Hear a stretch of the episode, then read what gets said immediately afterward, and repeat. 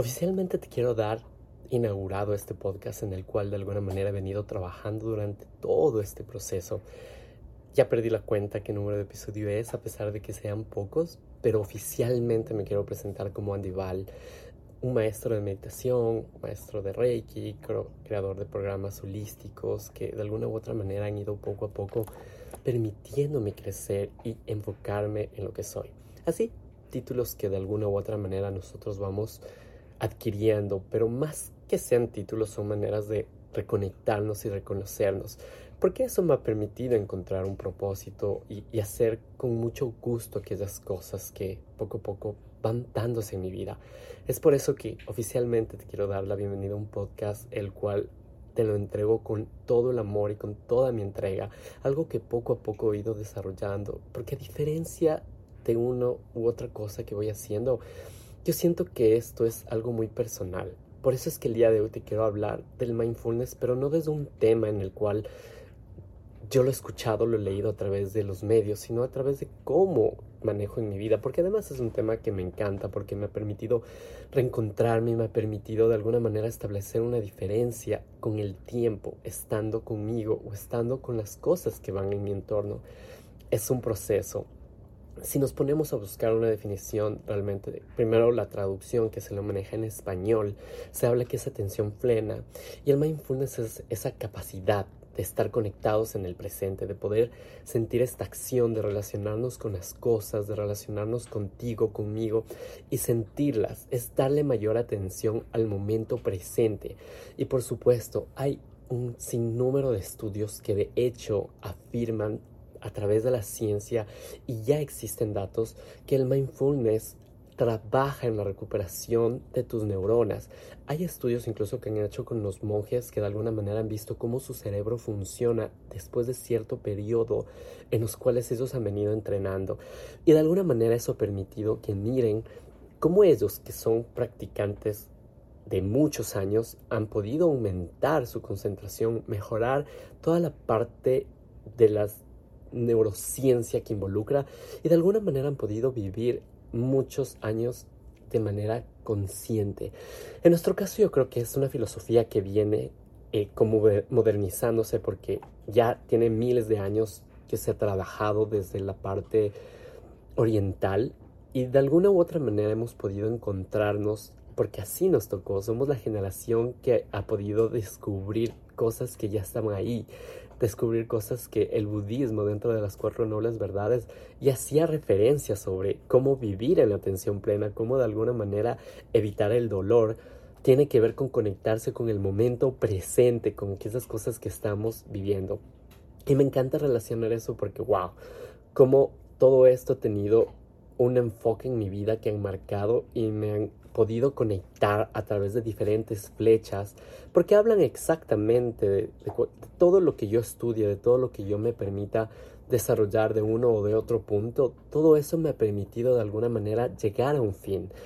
Así es que el mindfulness te invita a dejar de pensar en el futuro y por supuesto, justo esa es la parte que mal, malinterpretamos porque en ocasiones o no conocemos o no la ampliamos y dejamos esa parte de que sí vive el presente y conecta con el presente, pero eso no quiere decir que anulemos, anulemos esa planificación de las cosas que pueden pasar. Cuando estoy conectado con el presente, me conecto con las sensaciones que estarían pasando, me estoy conectando con las emociones, me estoy conectando con estas cosas que están aquí, las emociones, los pensamientos, las situaciones, las personas, las cosas físicas y de alguna manera las cosas no físicas. Así, cuando estoy triste me permito estar triste, cuando estoy feliz o enojado me permito estar en esa manera que en ese momento se presenta. Y si estoy enojado, no se trata de dejar reprimir esa emoción, porque probablemente es algo que se nos dijo y nos creímos y por supuesto ahora existe el tema de la inteligencia emocional que justamente nos ayuda a trabajar en las emociones, es decir, a relacionarnos con ellas, a no juzgarlas, a tener un manejo adecuado e inteligente, porque las emociones son parte nuestras. No somos las emociones, pero las emociones están parte de este ser que está aquí. El mindfulness te invita a compartir las experiencias sin juicios, sin etiquetar de bueno o malo. Se nos ha olvidado cuando salimos a pasear o cuando estamos en una cena familiar. Probablemente la mayor parte del tiempo estamos en el teléfono, desconectados de las cosas que están haciendo. Probablemente el 90% lo hacemos. Y lo digo como número general porque realmente yo soy parte de eso, soy parte de esas personas que de repente se conectaron en el teléfono en medio de una cena porque quería chequear una notificación. Y no está mal, porque no se trata de un juicio, se trata de que en ocasiones nos perdemos de vivir las experiencias de lo que está pasando, nos perdemos de compartir las historias de lo que está pasando, nos perdemos de conectar con la persona que está al frente de nosotros o simplemente de conectar con nosotros mismos.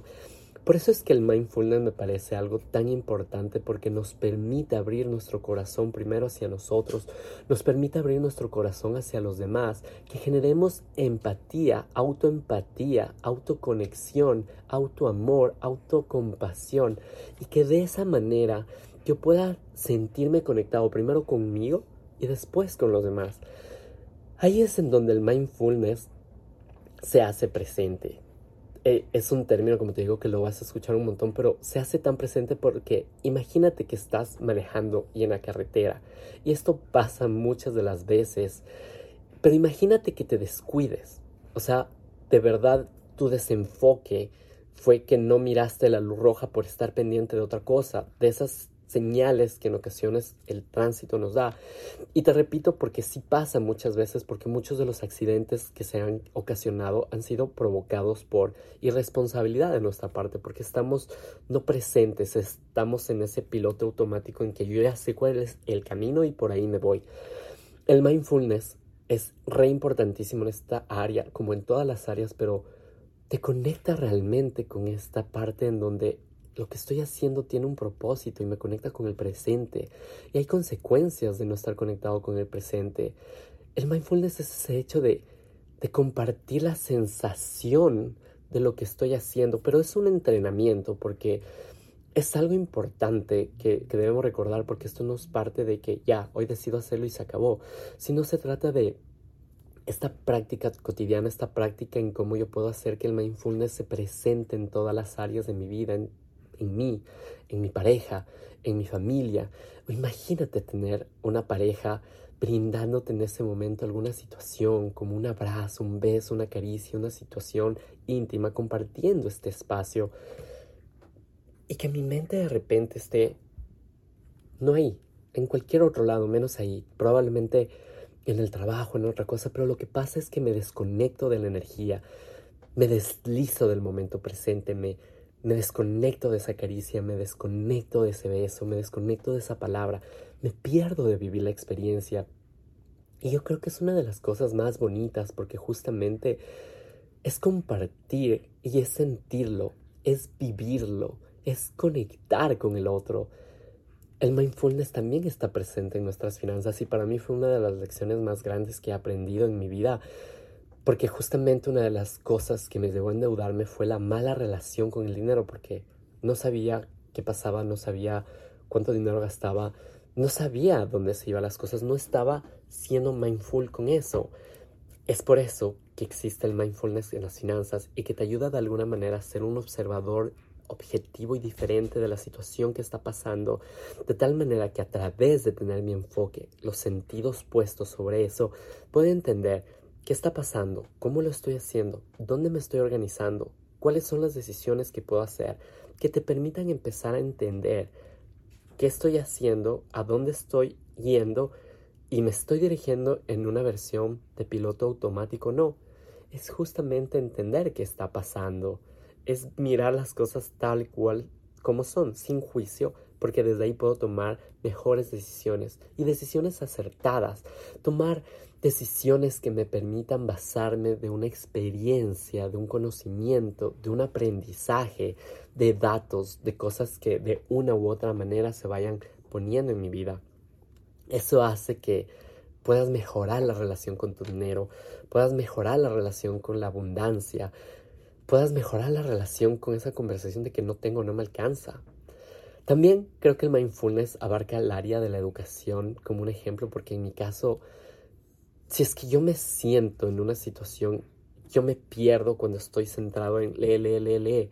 Para mí es importante y no es mi manera de estudiar, porque mi manera de estudiar es estar presente en la explicación, mirar un video, poder compartir las cosas. Entonces, busca aquellas cosas que de alguna manera te permitan entender cómo funcionas tú yo la otra vez encontré esta frase que decía, busca y encontrarás. Para mí es búscate y te encontrarás. Rétate y te descubrirás. Conoce tus miedos y sabrás cómo afrontarlos.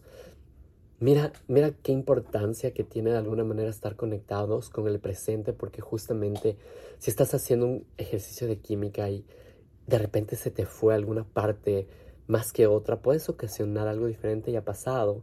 O mira si es que estás haciendo deportes y de repente tu cuerpo no está en una sintonía, estás bailando y tu cuerpo se va de izquierda a derecha y desde ahí pierdo el ritmo que nos pasa. Y nos pasa un montón, porque así es, así es la vida. Es un momento de, de realmente disfrutarnos esta parte tan bonita, imperfecta y perfectamente imperfecta que somos, valga la redundancia, porque esa desconcentración nos permite hacer de nuevo las cosas de conectarnos y entender que estamos vivos, vivos, que estamos en un proceso de aprendizaje.